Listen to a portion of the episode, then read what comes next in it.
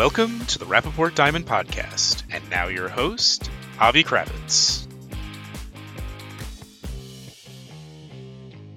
Welcome to another episode of the Rapaport Diamond Podcast. I'm Avi Krawitz, and on this episode, Rapaport's news editor, Joshua Friedman, and I catch up with our special editor-in-chief, Sonia Esther Soltani, upon her return from maternity leave. We discuss the recent Hong Kong show, Russian sanctions, the ongoing negotiations between De Beers and Botswana, the Tiffany-Nike partnership, the rumors of an LVMH takeover of Cartier, the potential impact of artificial intelligence on the industry, and Joshua recalls some highlights from the Young Diamantaires trip to India. There's a lot going on in the industry. Sonia takes the reins in hosting this episode as we round up all the important issues facing the trade at the moment. So please enjoy this wide-ranging conversation between our editorial team. That's Sonia, Joshua, and myself. Welcome to this new episode of the Rapaport Diamond Podcast. I'm your host today, Sonia Esther Soltani. And if you're wondering where is Avi Krawitz, he's with me in the studio. Hi, Avi. Hi, Sonia. I thought I'd take a step back and let our host, who hasn't been around for so long, I was so excited to have you back in the office, and it's great to be here. Thanks for having me.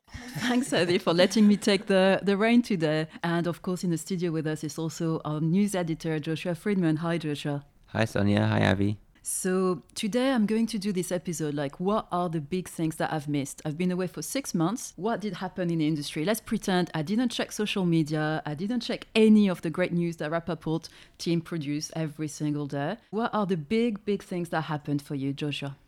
Well, lots of things happened. Russia happened. There's been a number of developments in the diamond trade and the manufacturing and the rough market. I think clearly the continued fallout from the war in Ukraine is the main thing that's occupying people's minds at the moment. That's the intensity has kind of risen in the last 6 months as the anniversary of the start of the conflict approached. And we're now, in fact, past that anniversary, but that's still the main thing that people are talking about. Yes, I think it's obviously a very sad anniversary, but I think the Russian sanctions have been keeping a lot of people busy in terms of writing. And Avi, I know you dedicated a few research reports to the situation in Russia, so can you give me a bit of an update? I'm sure. I'm still trying to wrap my head around the idea of you being off social media for 6 months, but let's put that to the side. I said, let's pretend. It's a tough ask even to pretend, and we've seen how wonderfully active you are on social media. But with the anniversary of Russia's invasion of Ukraine, the G7 nations got together and put out a statement with regard to diamonds. Diamonds was a small portion of that statement, but basically stating the intention to apply additional measures on Russian diamonds.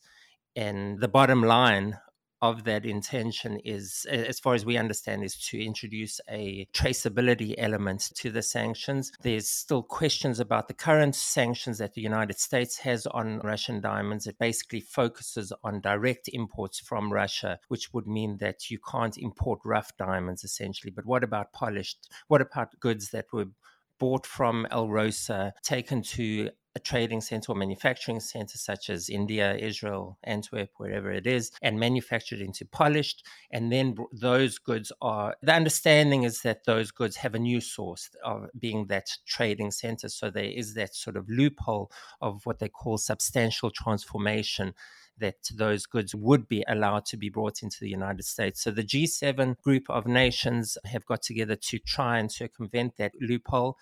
And I think there are two elements that are significant there. The first being that it's not just the United States, it's these a broader group of countries that are working on those measures. And that would include, by default, I think, the European Union, which is significant because of Antwerp's position in the diamond market and as a major importer of rough goods. And the second element is, how do you deal with polished? How do you prevent polished that has Russian origin, but has gone through this journey and this trip going through various trading centers, and so that brings a traceability element to it. And so there's this sort of urgency to apply source verification in the market, and that's very significant.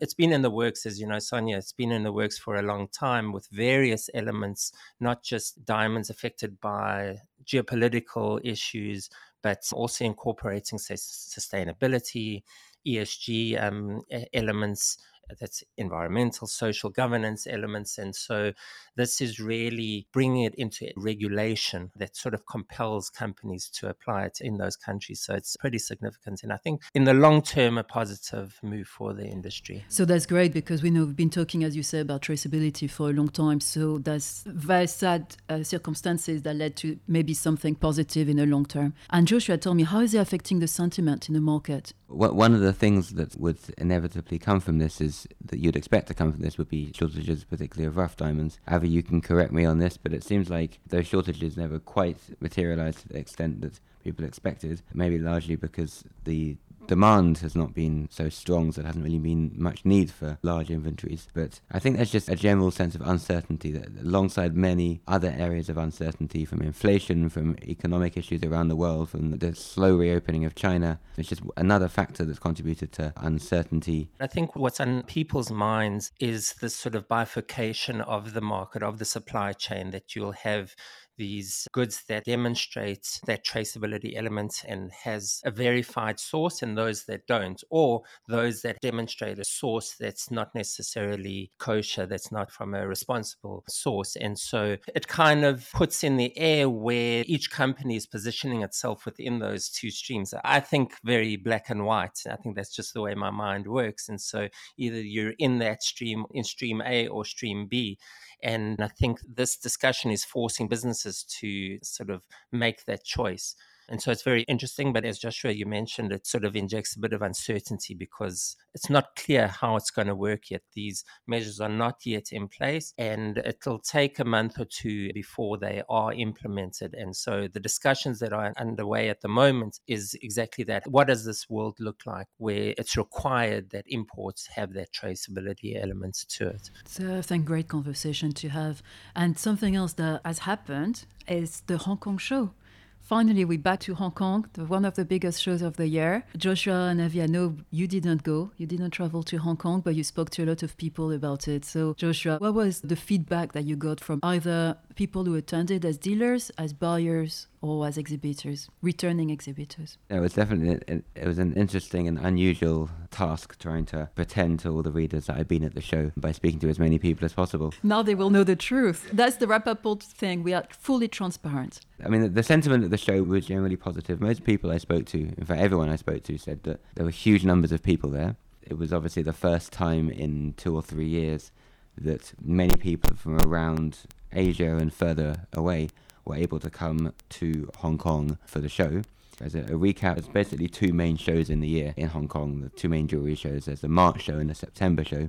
The September show is usually the bigger one because it's right before the holidays, but the March show is also important and tends to attract international buyers. And another thing that sort of contributed to the high sort of traffic at the show was usually it takes place over two venues in two different parts of Hong Kong. On this occasion, it was just at one venue in the Wan Chai district in central Hong Kong. And so it was just more intense, more packed. But a number of people I spoke to said that although it was very busy, the actual conversion to sales was a bit mixed. It was some people had good sales, some people didn't, and it really depended on how much they were willing to reduce their prices. And this seemed to apply to diamonds, but also to other areas of the jewellery market. So people were overall happy with the sentiment and the fact that China was reopening. This is an important show for the Hong Kong market because the main source of buyers are Chinese retailers, Chinese manufacturers who come to the Hong Kong show to buy diamonds, to buy jewellery. And they definitely gave the indication that they were buying again for inventory in preparation for selling to the Chinese consumer market, which has been very quiet for the last several months because of COVID and because of lockdowns. So sales were a little bit slow.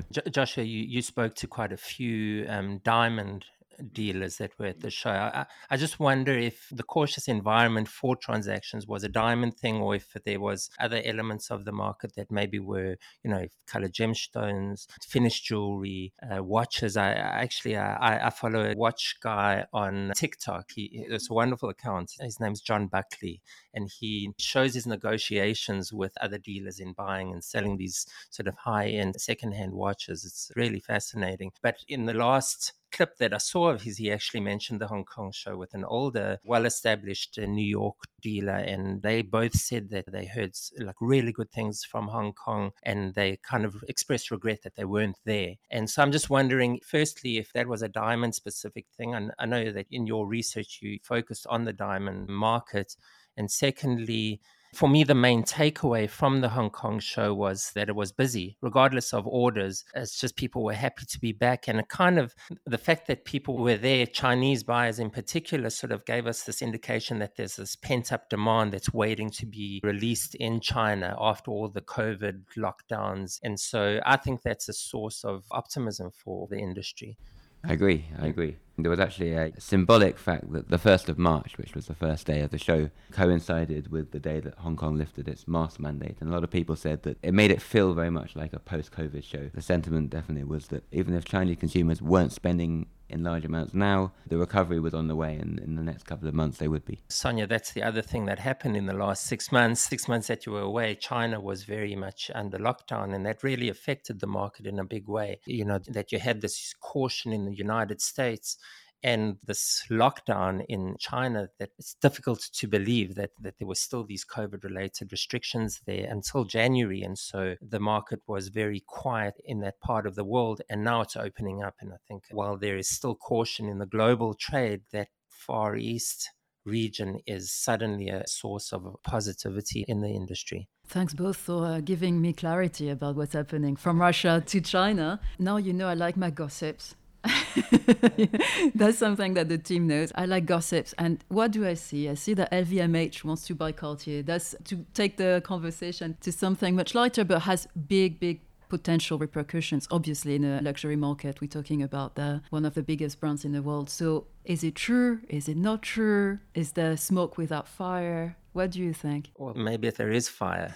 Most people have dismissed the claims. Who was it, Joshua, that broke the story? I think it was a German newspaper that broke the story. That Finanz und Wirtschaft. There we go. That sounds very reputable, though. It's actually a Swiss. It's a Swiss publication, and I think it is reputable. But them writing or breaking the story that LVMH is looking or making a bid either for Richemont, which is the holding company of Cartier, and would include other brands like Buccellati and Van Cleef. But then I think the story sort of narrowed to focus more on Cartier.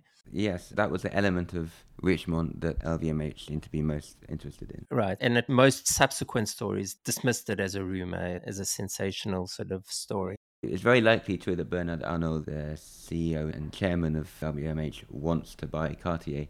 I'd also like to buy Cartier. I would just like to be able to buy one piece of jewelry from Cartier. I mean, it's the market leader in high-end jewelry. You'd understand why he'd want to. I would have just one request, though, if they ever do that, LVMH. If you do a collaboration between Cartier and Nike, just try to be a tiny bit more creative. I'm just going to put it out there, because that was a big disappointment. When you have two big brands getting together and that's all you get, So for people who really have been living under a rock for the past 6 months, there's been a collaboration between Tiffany and Nike. They released a limited edition collection of sneakers, you said, the Americans, trainers. And I was extremely disappointed. I thought that was just a bit, okay. Whatever. What were you disappointed in? The design of the shoe? The design of the shoe. I think that's cool that two super brands get together. Why not? You know, I think that creates a buzz. I think the marketing campaign around it was really exciting. And the Tiffany blue against the black actually was, I quite liked it. Oh, I like the fact that we have a bit of dissent on it. I wasn't mad about the design of the actual shoe. The shoe seemed fairly plain. I think they could have done something, I agree with you, something more interesting, more sporty maybe. But I liked the contrast. I liked the Tiffany blue on the swoosh. I don't know what else they could have done, Sonia. I don't know. Well, there was actually an account that created in AI, because AI has been so big, the type of shoes they could have created together. And I promise you that was fun. That was really fun. Really, really fun. I'll send it to you. And we'll put it maybe in one of the links as well of this podcast. That's interesting, Sonia. I need to check that out, and I will. But it begs another question, and maybe you can give me your thoughts on this. But the extent to which AI is going to be used in design, and particularly in jewelry design. And I think we're only at the thinking stage of that. It's not even, I don't know if there have been sort of collections that have come out based on AI design, but I think that's definitely something we'll see this year with all the talk around the artificial intelligence. I think that's a fascinating topic. I'm interested to see, but a lot of people I've spoken to, especially designers, you know, we're talking about designers who work at the bench.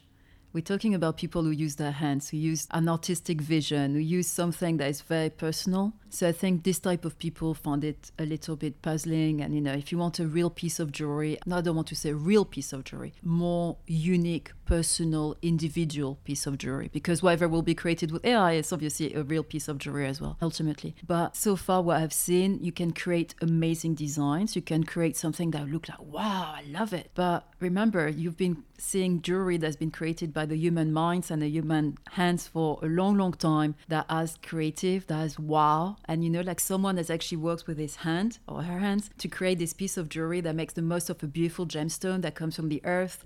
There's a story to it, there's a vision. It's not like the computer didn't create it for you. So I think if you have talent, you know, there's something that I would say for anyone. If you have talent and vision, AI can be fun to help you with some research, to help you to push the boundaries, to take the imagination somewhere else, but it's not going to create talent and it's not going to create vision for you. It will just replicate something that you've put in a machine, you know. Well, I think the focus would be on that personal element, in the same way that people who own jewelry, they relate the piece of jewelry to their own story.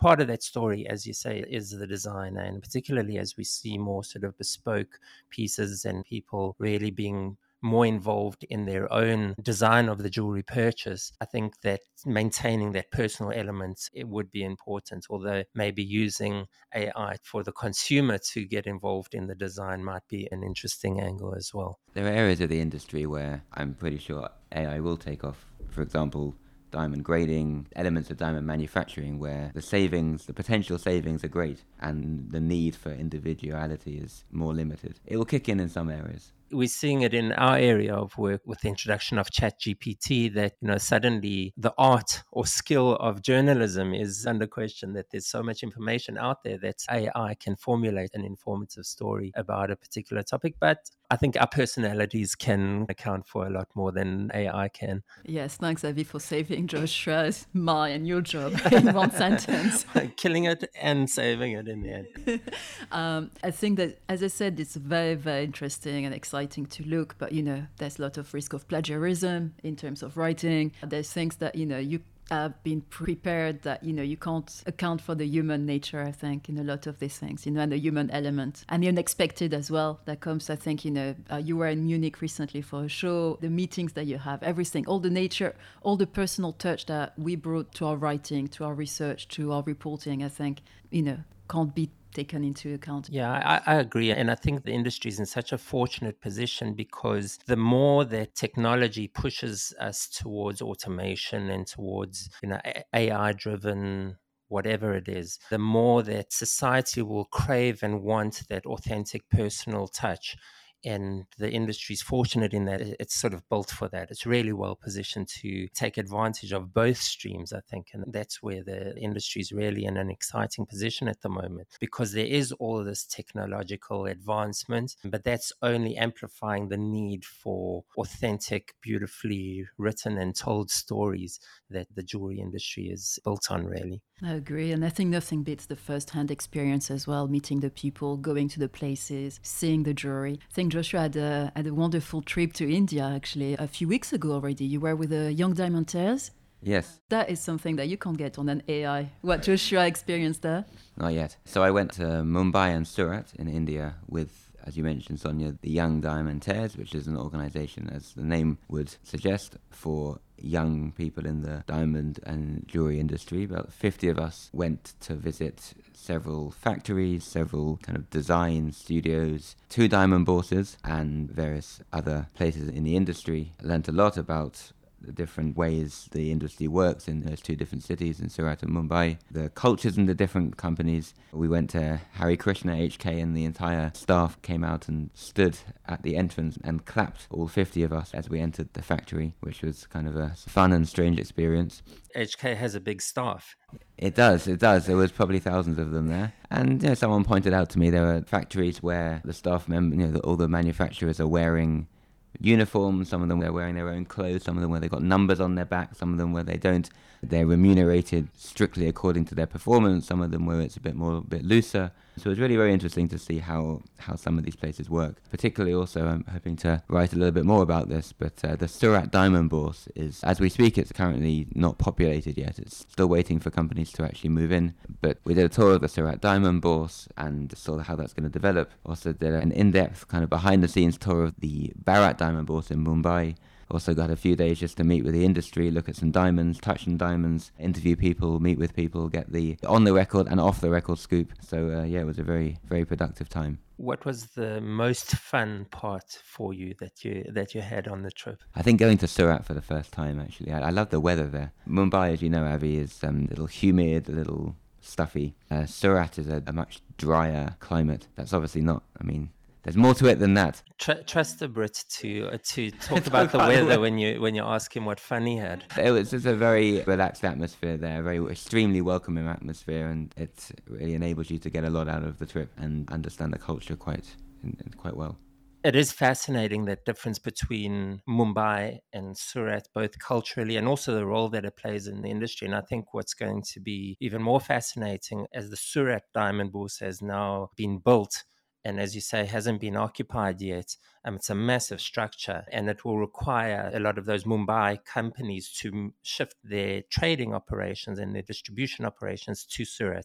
And so the extent to which that will take place and how quickly it will take place is something that I think will change the nature of not only the industry in India, well, particularly in India, but I think it will have a ripple effect on the way the industry operates. So it's another sort of thing to look out for in the next year or two. I agree. And some will move, some won't. We'll see. So let's watch this space then. And guys, Avi, Joshua, thank you so much for this insightful conversation. Always lovely hearing from you, learning from you. If you want, obviously, to read Avi and Joshua's analysis and reports, it's always on rapaport.com. You can subscribe to this podcast, not to miss a single episode, because we have really exciting guests. I've been listening to the past guests in the last 6 months. I've been listening to a lot of podcasts, walking around every day. So I will enjoy this one as a regular listener. And it was lovely to be back on this podcast. It's so great to have you back, Sonia, not only on the podcast, but in the office and working with us. We're looking forward to continuing our work together. Thank you. That's why I wanted to host this podcast today, just for this good feeling. I echo all the above sentiments, and I enjoyed this very much. Thank you for listening to this episode of the Rapaport Diamond Podcast. For more discussions, news, and analysis about the diamond industry, visit us on rapaport.com, follow Rapaport Group on Instagram, and follow Rapaport on YouTube, Facebook, Twitter, and LinkedIn. And don't forget to subscribe to get future episodes.